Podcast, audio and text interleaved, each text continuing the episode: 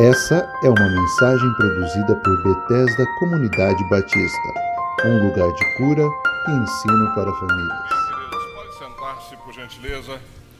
Abra a tua Bíblia em Lucas, no capítulo 24. Lucas, capítulo 24. Nós vamos ler a partir dos versos 13. Lucas 24 vai estar para você também na tela e você pode acompanhar aí na, uh, na tela, ok? Lucas capítulo 24, a partir do verso 13. Diz assim a palavra do Senhor: Naquele mesmo dia, dois deles estavam de caminho para uma aldeia chamada Emaús, distante de Jerusalém, 60 estádios.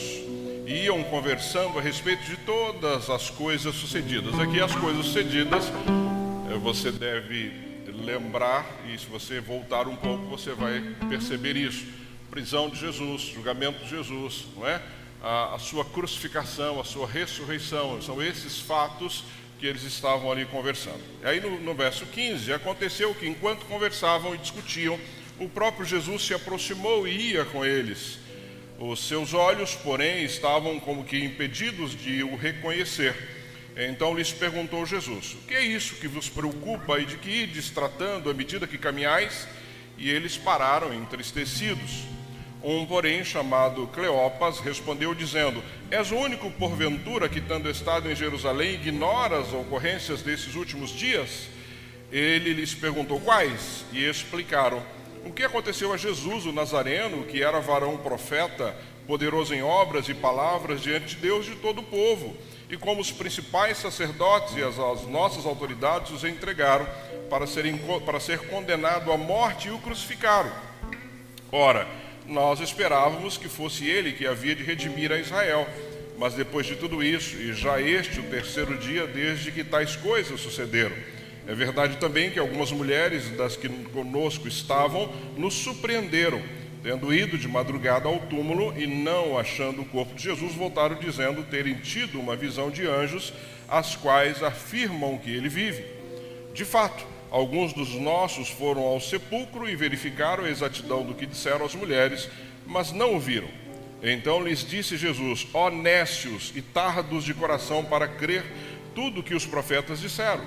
Porventura não convinha que o Cristo padecesse e entrasse na sua glória? E começando por Moisés, discorrendo por todos os profetas, expunha-lhes o que a seu respeito constava em todas as Escrituras.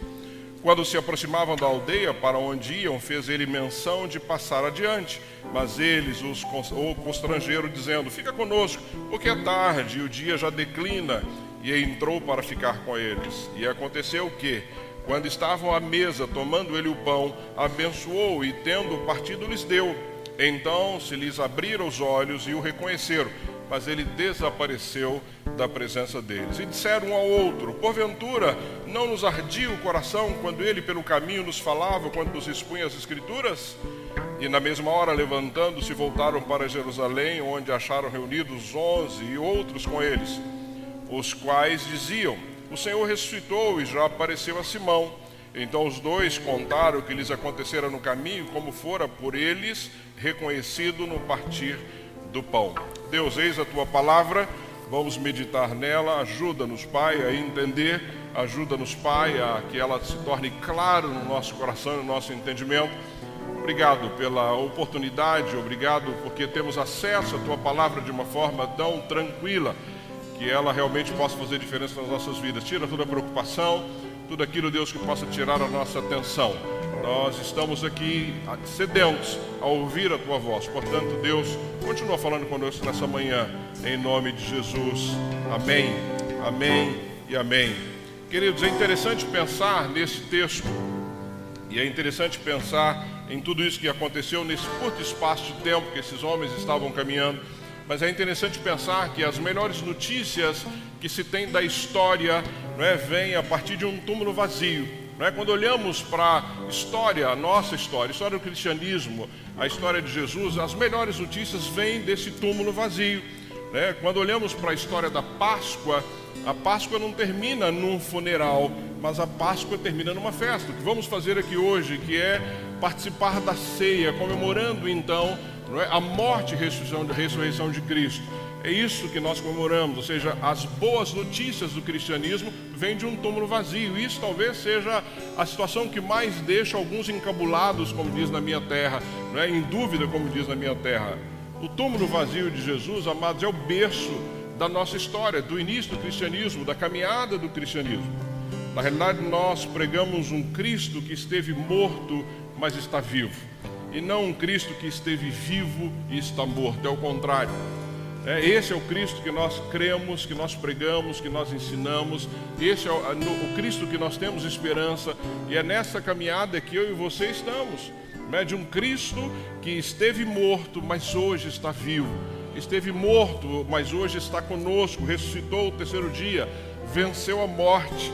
A morte foi vencida por Jesus. O maior medo do ser humano. Não existe nada que o ser humano tenha mais medo do que a morte. Cristo venceu essa morte venceu a morte, ou seja, nós, eu e você, não devemos temer a morte no sentido da, de para onde vamos, porque Cristo venceu essa morte e nós vamos estar com Ele ah, por toda a eternidade. Ou seja, a morte foi vencida por Ele. Por isso nós podemos crer né, no amanhã. É isso que nós vamos comemorar hoje. É essa alegria de saber que a nossa vida está nas mãos do Senhor. É essa alegria de saber que nós não precisamos temer, não há temor. Não há temor. Ele morreu, venceu a morte, ressuscitou o terceiro dia e nos deu o privilégio de participarmos disso com Ele. É assim que nós vamos viver a nossa caminhada dia após dia, dia após dia, dia após dia, porque Ele vive. Eu posso crer no amanhã. Nós só podemos crer no amanhã porque Ele ressuscitou. E quando olhamos para a história, ou a ressurreição é um fato e eu creio nisso, ou é o maior engodo que essa na, história da humanidade. Eu creio na ressurreição de Cristo, eu creio que ele ressuscitou o terceiro dia, eu creio que ele está vivo. Isso é um fato. Isso é um fato. Porque Paulo diz que sem a ressurreição de Cristo, a nossa fé seria vã, a nossa esperança seria vazia, o nosso testemunho seria falso, os nossos pecados não seriam perdoados e nós seríamos os mais infelizes dos homens. Mas eu creio na ressurreição de Cristo. Por isso eu não preciso temer, por isso eu posso crer no amanhã, porque Ele vive, porque Ele ressuscitou, porque Ele está aqui no nosso meio, porque Ele é presente na tua vida, porque você pode recorrer a Ele no, no momento que você precisar. Se Cristo não tivesse ressuscitado, a morte teria a última palavra e não tem a última palavra nem sobre a sua vida, nem sobre a minha vida. A última palavra sobre as nossas vidas é do Senhor, é do Senhor. Então, o cristianismo, aquilo que cremos, não é um engodo, não é uma história contada de tempos em tempos, não, é um fato, é verdade, é nisso que nós cremos e é essa a nossa caminhada. Senão, os mártires teriam morrido em vão, senão, os nossos irmãos lá na igreja primitiva teriam sido queimados vivos por Nero, sem motivo nenhum. Senão, quantos missionários vieram para o nosso país e morreram aqui de malária, de febre amarela e tantas outras situações, porque criam neste evangelho que nós estamos pregando aqui, estamos vivendo. Esses homens vieram e morreram porque criam que a morte não tinha a última palavra sobre as suas vidas, e por isso eu e você estamos aqui, por isso a nossa caminhada. Quando olhamos a história de homens e mulheres que pregaram outro evangelho, que pregaram uma outra boa notícia que não tinha nada a ver com o Senhor, o fim sempre foi muito trágico. Vocês devem lembrar de Jim Jones lá em 1998, os mais antigos vão lembrar disso, que levou 909 pessoas a um suicídio coletivo, pregando um evangelho que não tinha nada a ver com o nosso Deus Todo-Poderoso, não com esse Cristo ressurreto, não com aquele que dá vida e deu a vida por nós. 909 pessoas foram perder as suas vidas.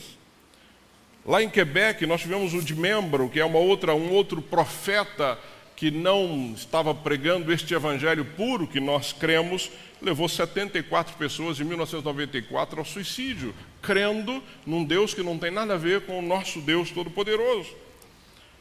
Um outro movimento chamado Movimento para a Restauração dos Dez Mandamentos de Deus em Uganda, levou 778 pessoas ao suicídio. Não esse Deus que nós cremos que deu a vida por nós. Não esse Deus que nós cremos que quando você clama, Ele está presente. Não esse Deus que nós cremos que Ele não exige mais de você nenhum sacrifício, mas sim obediência à Sua palavra na caminhada com Ele. Esse evangelho que nós cremos, é nisso que nós estamos, é, é nisso que nós estamos vivendo e caminhando. De fato, amados, Cristo ressuscitou. Se você ainda não crê nisso, creia nisso de todo o seu coração, ele ressuscitou. Ele não está mais naquele túmulo, ele não faz mais parte uh, daquele, daquele cenário, ele não está mais naquele lugar. Mas quando você olha outros profetas aí, não é? ditos profetas da história, que não tem nem comparação com o nosso Cristo, Buda está lá em Mumbai, na antiga Bombaim, na Índia. O túmulo dele está lá. Se você for na Índia e quiser visitar, por curiosidade, o túmulo dele está lá. Os ossos estão lá naquele lugar. Allan Kardec está na França. Os ossos estão lá ainda no espaço onde é visitado por pessoas. Confúcio, lá na cidade de Kufu, na China. Maomé está lá em Meca são líderes que os ossos estão aí, que o túmulo é lugar de visita. Eu estive com a Toninha é, lá na região de Jerusalém, aonde dizem que é o lugar onde Cristo foi colocado, onde o seu corpo foi colocado antes da ressurreição. Claro que ninguém sabe se foi ali ou não, mas está lá, está vazio. Você entra para visitar o lugar, não tem nada lá dentro. É essa a ideia. Ele não está mais lá, ele está aqui no nosso meio. Ele é vivo. Ele é vivo, ele está vivo. Por isso é que ninguém vai conseguir é, ter essa, é, é, pensar nisso, ou ir lá ou visitar dessa forma, ou seja, é um fato histórico. Nós precisamos entender que a evidência da ressurreição de Cristo é um fato histórico. Eu li um livro já há algum tempo chamado Em Defesa de Cristo, um jornalista ex-ateu, que ele decide pesquisar sobre a morte de Cristo.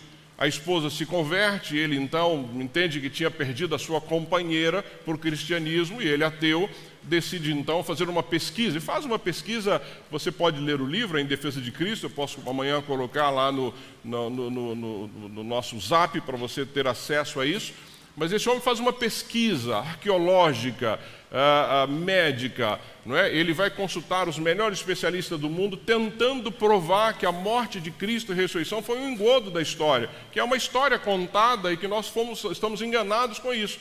E ao final do livro ele se converte ao final do livro ele se rende a Jesus, porque ele chega à conclusão de que, de fato, historicamente, arqueologicamente, antropologicamente, de todos os, todas as formas, há evidências claras de que Cristo veio a este mundo, andou entre nós, morreu e ressuscitou ao terceiro dia. É um fato. Não dá para você uh, negar algo tão, uh, tão claro a esse respeito. Ou seja, as mulheres viram que o túmulo estava vazio, viram Jesus. Jesus apareceu para Maria Madalena depois de ressurreto, apareceu para as, essas demais mulheres, apareceu para Pedro, apareceu para os discípulos a caminho de Emaús, como eu acabei de ler para vocês aqui, apareceu para Tomé, apareceu para os apóstolos quando estavam pescando lá, quando então Pedro decide voltar a pescar, ele aparece para eles naquele momento, participa ali de uma ceia com eles, apareceu para mais de 500 irmãos, quando Paulo escreve a 1 Coríntios, ele narra esse fato, que ele apareceu para essa multidão, apareceu para Tiago, para Estevão,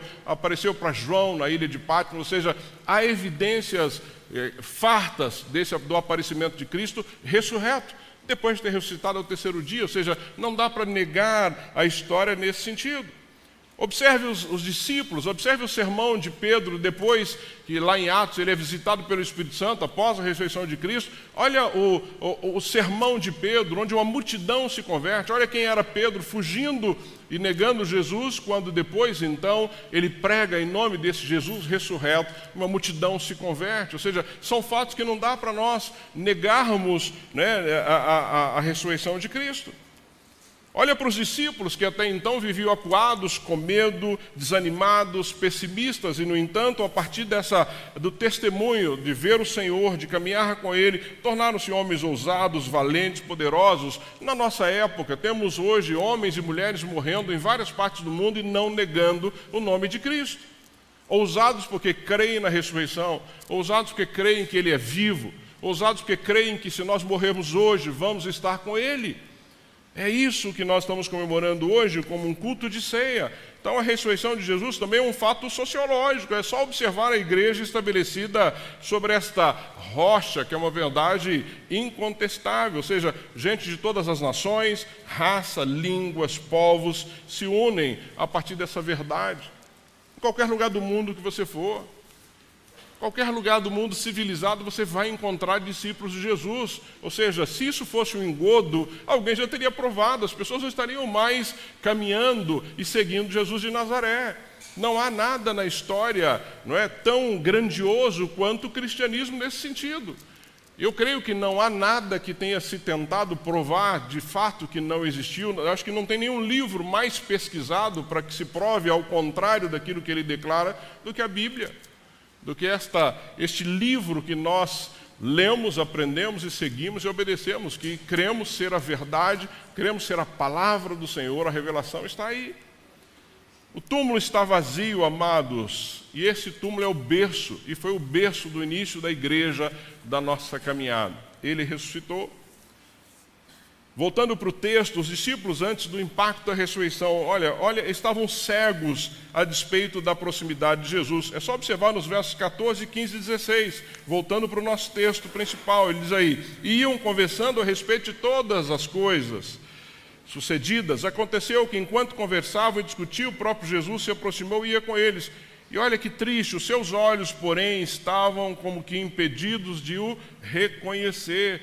Ou seja, como é que nós estamos andando? Como é que nós estamos caminhando com Jesus? Será que os nossos olhos não estão percebendo essa proximidade? Será que os nossos olhos não estão percebendo que Ele está ao nosso lado? Porque é isso que aconteceu com esses homens. Às vezes, na nossa caminhada cristã, nós estamos dando tanta importância para outras coisas e não a importância para que Ele está conosco, que Ele caminha conosco, que Ele é ali no dia a dia conosco. Ou seja, temos que tomar cuidado para não estarmos como esses dois discípulos, andando e Jesus começa a caminhar ao lado e eles não percebem que Jesus está com ele. E às vezes a nossa vida é assim: é murmuração, é reclamação, nós só vemos o que não está bom e não percebemos que o Senhor nos permite acordar, abrir os olhos, né, caminhar, servir. Nós estamos com um amado aqui, que é o Ronaldo, que passou por uma cirurgia na vista. Se você quer saber a dificuldade que é abrir os olhos e não enxergar direito, uma hora converse com o Ronaldo.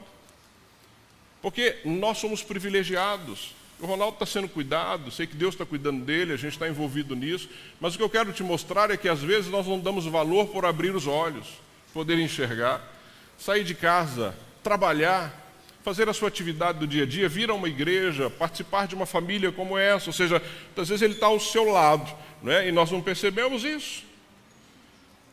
Os olhos estavam tapados a despeito dos relatos da Escritura, ou seja, olha, olha o que diz os versos aí, o verso 25, ele diz assim: Então lhes disse Jesus, honestos e tardos de coração para crer tudo o que os profetas disseram, ou seja, eles instantaneamente esqueceram tudo aquilo que os profetas haviam dito, ou seja, e às vezes a nossa vida é assim. Às vezes o problema chega para você, você esquece todas as promessas de Deus sobre a sua vida. E não é a promessa de tornar rico, não é a promessa de tornar bem-sucedido. Ele pode fazer isso, não tem nenhum problema. Mas a promessa de estar contigo todos os dias, de não te deixar só, é? de te ajudar a encontrar uma solução para aquilo que você está passando. E esses homens se esqueceram disso rapidamente, ou seja, Jesus havia sido crucificado, era domingo e eles já tinham se esquecido de tudo aquilo que tinham visto, tudo aquilo que eles tinham é, presenciado. Amados, nós estamos finalizando o ano de 2021. Quantos milagres Deus fez nas nossas vidas nesse ano de 2021? Tenho certeza que muitos de nós aqui não esperavam nem chegar ao final de 21, do jeito que nós vivemos aí durante essa pandemia, e no entanto estamos aqui respirando, servindo, não é? E nós precisamos tomar cuidado para os nossos olhos é, não estarem tapados com relação às promessas e o cuidado de Deus sobre as nossas vidas. Ou seja, fica claro que nós precisamos primeiro ter acesso a essa palavra, ler essa palavra, meditar é ela que vai gerar esperança para nós. E eu tenho insistido nisso, pastor Felipe, estude, aprenda, cresça, porque é isso que vai te manter firme, é isso que vai te sustentar na caminhada. Os olhos estavam fechados até a respeito do testemunho dos irmãos. Olha, mas as mulheres foram lá e não encontraram ninguém, mas ficaram na dúvida. Mas os irmãos também foram, mas o túmulo estava vazio. Ele havia prometido, ele havia dito que ressuscitaria, ressuscitaria ao terceiro dia.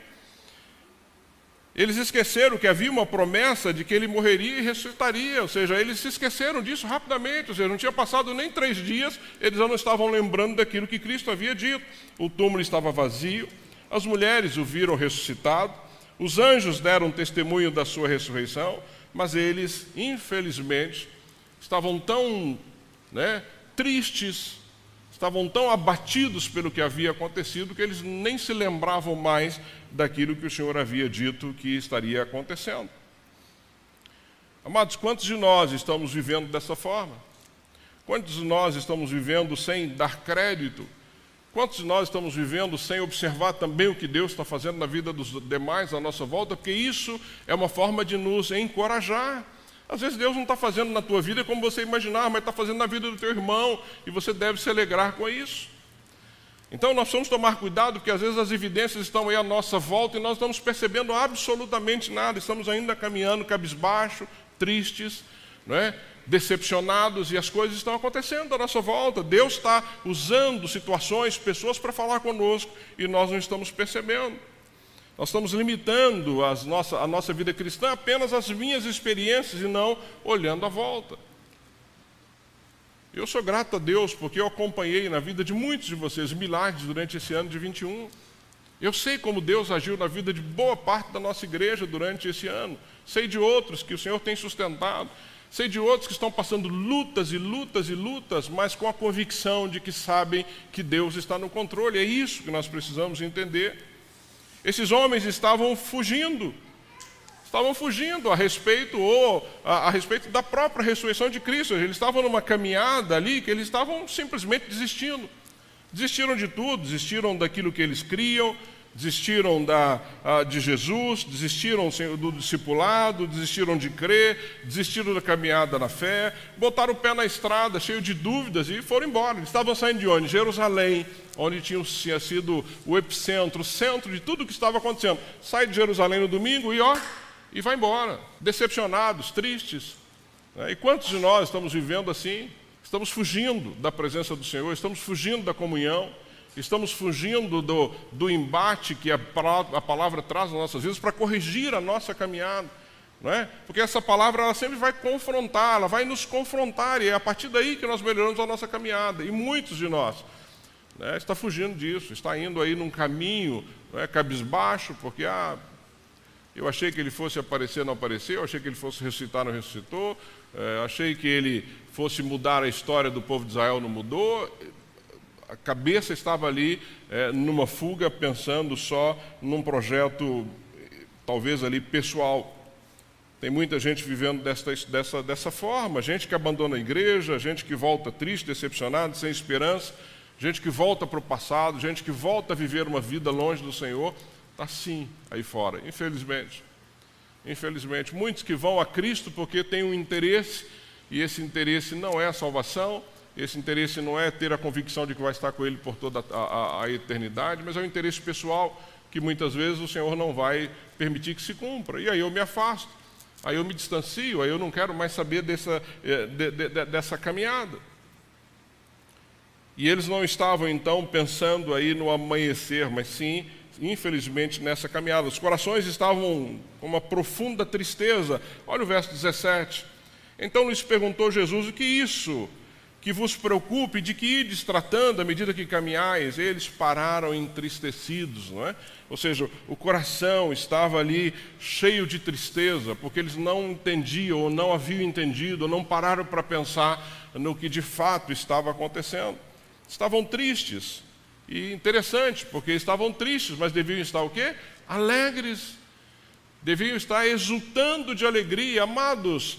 O Senhor venceu a morte e eles deviam estar é, pensando nisso, ou seja, quantas vezes nós só estamos olhando para o lamento, para a dor, para a tristeza e não tomamos posse no bom sentido da palavra da ressurreição que há em Cristo? Essa vida passa, essa vida é falha, esse corpo é falho, não é? Corpo é falho. É só você fazer um pouco de esforço aí no dia seguinte, pelo menos eu sou assim, eu estou morto. Tem que disfarçar da Toninha porque ela pega no meu pé, mas às vezes você está assim, quando eu olho para ela, eu endureço o corpo assim e vou andando, né? Mas está tudo doendo. As pernas estão tá doendo, está tudo doendo, porque esse corpo vai, ele vai parando, ele vai falhando, ele vai tendo mais dificuldade, mas eu sei para onde eu vou, eu sei que um dia eu vou receber um corpo glorificado, um dia eu não vou mais sentir dor, nem tristeza, nada. E é nessa caminhada que nós temos que ir. A vida cristã, amados, é uma vida de esperança, uma vida de alegria, não é uma vida de tristeza. Não pode ser uma vida de tristeza, ou seja, porque o maior temor que nós tínhamos, que é a morte, o Senhor venceu a morte. Esse é o nosso temor maior. Olha para a história, todo mundo que teve algum tipo de, de acesso à, à, tecnologia, você olha homens que tentaram de toda forma prolongar a vida, prolongar a vida. É, tem pesquisas por aí a todo tempo. Homens milionários tentaram investir é, bilhões na expectativa de aumentar um dia mais na sua vida e não conseguem. Porque não entenderam que quando esse corpo parar, nós vamos estar com o Senhor por toda a eternidade. Ou seja, ele venceu a morte. Nós cremos nisso. Por isso é que a ressurreição é importante, por isso é que nós não podemos viver e não devemos viver uma vida de tristeza, de lamento, é? de dúvidas. Nós precisamos viver uma vida de fato na presença do Senhor, com toda a convicção de que um dia vamos estar com Ele. Os corações estavam perturbados, talvez até pelo drama aí do sofrimento do justo. Olha o que eles dizem nos versos 19 e 20. E ele lhes perguntou quais o que está acontecendo? Jesus pergunta para eles, ele diz assim, e explicaram, no verso 19. E aconteceu, o que aconteceu a Jesus, o Nazareno, que era varão profeta, poderoso em obras e palavras diante de Deus e de todo o povo. E eles continuam. E como os principais sacerdotes e as nossas autoridades o entregaram para ser condenado à morte e o crucificaram, ou seja, o coração dele estava aflito porque o justo havia morrido. Os sacerdotes haviam mandado para que fosse crucificado, ou seja, olha onde estava, eles estavam tão preocupados com o drama, com o sofrimento, que eles não conseguiram entender que tudo isso o próprio Cristo já havia dito a eles que aconteceria. E aí vem a dúvida deles: como pode, se ele era esse varão poderoso, se ele era aquele que ia redimir Israel, como ele pode ter morrido? Como ele pode ter sido crucificado? Ou seja, não entenderam a caminhada, e muitas pessoas não entendem ou não estão entendendo a caminhada com Cristo. Amados, justos vão continuar sofrendo. Pessoas piedosas vão continuar sendo justiçadas, não tem. O inocente vai ser morto muitas vezes, isso vai continuar acontecendo em toda a história da humanidade até que Cristo volte. Quando nós olhamos situações do dia a dia, você vai ver isso constantemente. Pessoas boas, pessoas sérias, honestas, que às vezes são acometidas de uma doença fatal, pessoas que morrem assassinadas, pessoas que são agredidas injustamente, isso vai continuar acontecendo. Mas o mais importante em toda essa caminhada é que eles não perceberam que Cristo, apesar de ter sido brutalmente espancado, não é pregado numa cruz, ele venceu a morte, ele ressuscitou ao terceiro dia, e isso estava predito. Havia uma, a, a, as profecias a esse respeito. Então, o justo vai continuar sofrendo vai continuar sofrendo. Nós vamos ver pessoas boas sofrendo, nós vamos ver homens e mulheres sérios sofrendo. É parte da caminhada neste mundo perdido, caído, não tem outra alternativa. Mas o Senhor tem cuidado e vai continuar cuidando, mesmo quando nós achamos que não. Ele não perdeu o controle, não vai perder, em momento nenhum ele perde o controle do que está acontecendo. Coração dele estavam cheio de esperanças frustradas, e eu acho que um dos sentimentos, pior sentimento que o ser humano pode ter é a frustração.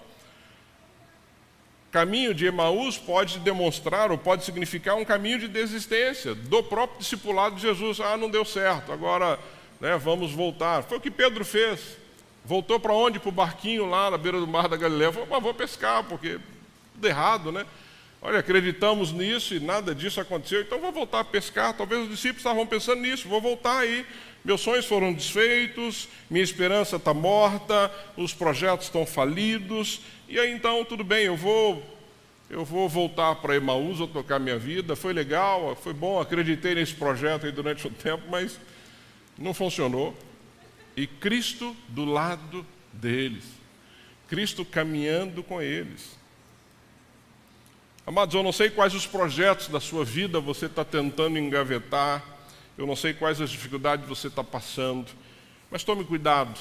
Tome cuidado para você não abrir mão dos seus projetos, dos seus sonhos, da sua família, do seu casamento, da sua vida. E Cristo está ali lado a lado contigo, te ajudando e você não percebe isso. Tome cuidado para você não estar no caminho de Emaús, desistindo de toda uma história enquanto Ele está aí te abençoando e cuidando de você. Tome cuidado para você já não tenha, para que você já não tenha colocado o pé na estrada de Emaús e perder a oportunidade do Senhor, né, está cuidando da sua vida. Tome cuidado disso. A ressurreição, amados de Cristo, ali trouxe alguns impactos na vida eh, daqueles homens e tem que trazer na minha vida e na sua vida. Primeiro, nossos olhos, eles precisam estar abertos para a explicação da palavra, o que ele está dizendo aí nos versos 26, 28 e 31. Ele diz: Porventura, no 26, não convinha que o Cristo padecesse e entrasse na sua glória? É isso. No 28, ele diz: Quando se aproximou da aldeia para onde ia, fez ele menção de passar, mas eles os, o constrangeram, dizendo: Fica conosco, porque é tarde, o dia já declina, e entrou para ficar com eles. No 31, então, lhes abriram os olhos, quando ele então ali parte o pão, e o reconheceram, mas ele desapareceu da presença deles, ou seja, nós precisamos buscar conhecer a Jesus, não é? Nas Escrituras, lendo a palavra, porque é ela que vai nos dar esperança. Tem muito crente buscando conhecer Jesus fora das Escrituras, acreditando em histórias, e aí sim acreditando em histórias. Por isso muitos são enganados, porque começam a ouvir histórias e acreditam e não vão para as Escrituras. Quer conhecer mais de Jesus? Leia as Escrituras. Examinai as Escrituras, porque vos cuidai de ter nelas a vida eterna e são elas que de mim testificam. Está lá em João 5,39. Quem testifica a respeito do Senhor são as Escrituras. Examinar as Escrituras, ler as Escrituras, estudar as Escrituras, fazer desta palavra tua companheira do dia a dia. Quer ter luz na sua vida? Leia as Escrituras. Lâmpada para os meus pés é a tua palavra e luz para o meu caminho. É esta palavra que vai clarear, vai dar claridade na nossa caminhada, no nosso dia a dia. Quer ter mais fé? Leia as Escrituras. A fé vem pelo ouvir e ouvir a palavra de Deus. Romanos 10, 17. Quer ter mais fé? Leia. O povo preguiçoso é o povo brasileiro. Amados, nós somos um povo preguiçoso para ler. Nós gostamos de ver, gostamos de assistir, não é? É só você ver vídeos e, e como hoje YouTube, essas coisas bombam, porque nós gostamos de ver. Nós ainda somos um povo com muita dificuldade na leitura e nós precisamos fazer disso um hábito na nossa caminhada. Leiam, leiam. Quer ter mais fé? Leia as Escrituras. Quer ter mais santidade? Leia as Escrituras. Santifica-os na verdade, a tua palavra é a verdade. João 17, 17. Ou seja, seremos santificados a partir desta palavra, porque é ela que vai te dar a orientação para a tua vida. Quer ser bem sucedido? Ah, eu quero ser bem sucedido. Não se, não, não se aparte da tua boca o livro desta lei, antes medita nele dia e noite, para que tenha cuidado de fazer conforme que tudo nele está escrito, porque então farás prosperar os teus caminhos e serás bem sucedido. É esta palavra.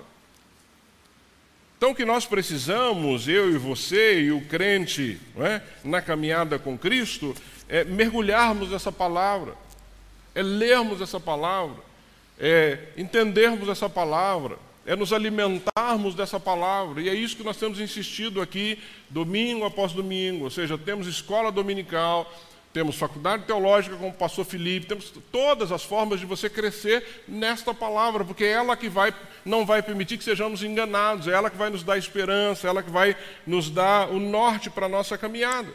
Então, quando reconhecemos que o nosso caminho está num Jesus vivo, não há espaço para preocupação, para tristeza, para incredulidade, para falta de esperança. É isso. É nessa caminhada que nós temos que, que ir. Versos 29 e 32, ele fala de corações que estão ardentes pela comunhão, com Jesus. Olha o que diz os versos 29 e 32. 29. Mas eles o constrangeram, dizendo: Fica conosco, porque é tarde e o dia já declina. E entrou para ficar com eles. E aí acontece o fato que eu já narrei para vocês: Jesus parte o pão com eles, depois desaparece. Mas olha o 32. E disseram um ao outro: Porventura, e só depois que Jesus sai, porventura não nos ardia o coração quando ele pelo caminho nos falava, quando nos expunha as Escrituras, coração ardendo na presença do Senhor e não perceberam. Ou seja, nós precisamos desse ardor no nosso coração, desse Jesus que é vivo, né? desse fogo de Deus que nos inflama na caminhada. Nós precisamos de entusiasmo no nosso coração, nós precisamos evangelizar, nós precisamos compartilhar a palavra, nós precisamos orar pelas pessoas, nós precisamos declarar para quem está à nossa volta que nós cremos num Deus vivo, todo-poderoso, que mandou o seu filho vir a essa terra, que viveu conosco, que viveu e ensinou, que morreu, mas que venceu a morte e ressuscitou ao terceiro dia. Nós somos desse coração ardendo nesse sentido. E às vezes estamos envoltos aí com a dificuldade do dia a dia e o nosso coração está apagado, a chama está apagada e não permitimos que ele arda novamente. Amados, quando há um coração ardendo, acaba a frieza espiritual, acaba o marasmo. Vir à igreja é uma alegria, a expectativa de vir à igreja é uma alegria. Orar é uma necessidade, louvar a Deus é um prazer. Andar com Jesus é o teu sentido de vida, não há outro sentido. Qualquer coisa que te afaste da caminhada com Cristo não deve ter sentido na tua vida. Não deve ter sentido na tua vida. O irmão compartilhou comigo esses dias que a filha dele acorda ao domingo de manhã, pequenininha, vai lá, se troca, põe a roupinha dela, pega a mochilinha dela, põe a Bíblia para vir para a igreja. Ou seja, nosso coração precisa voltar a ser um coração de uma criança, que eu acordo no domingo com a expectativa de poder estar em comunhão com a família. Eu em casa acordo domingo pela manhã, sou o primeiro a acordar, já faço um café, ponho um louvor na sala, vou lá, chamo a Toninha, que é só a misericórdia de Deus, ela sabe disso, né? Abra a janela, vou ali, tem que tratar bem, porque senão já viu, né? Então vai ali, abre a janela, aí vai lá, faz um cafezinho, faz um negócio lá e começa a orar a Deus, que ela se troque logo, Senhor, que ela que a gente possa chegar no horário lá na igreja. E vai. Mas amados, eu acordo domingo alegre porque eu venho para a igreja. Eu acordo domingo porque eu quero encontrar você que está aqui, porque eu quero louvar o Senhor, porque eu quero estar em família. Vocês são uma família que nós temos. Nós precisamos ter esse, esse coração ardendo para isso, para estarmos em comunhão. E às vezes estamos deixando várias coisas neste mundo tirar o nosso prazer de estar em família, na presença do Senhor, ouvirmos a palavra ou caminharmos nesse sentido. Quando o nosso coração arde, amados, nossa vida se torna um graveto seco para o fogo do Espírito, pega fogo fácil. É só uma chaminha ali, o graveto já acende. Mas quando nosso coração não está ardendo, tudo é ruim, tudo é difícil. Nossa, o pastor está pregando, pelo amor de Deus, não termina esse negócio logo, né? O culto está demorando demais, mas meio-dia e não acabou, e parece que a gente está aqui cumprindo uma obrigação. Não ande com o Senhor nesse sentido. Tenha prazer de estar na presença dEle. Esses homens, quando entenderam com que eles estavam caminhando, eles voltaram de novo, né? pés velozes ali para proclamar o Evangelho. Veja 33 a 35 o que acontece com esses homens quando eles então descobrem que eles estavam caminhando com o próprio Cristo. E na mesma hora, levantando-se, voltaram para Jerusalém, no 33, onde acharam reunidos os onze e outros com eles.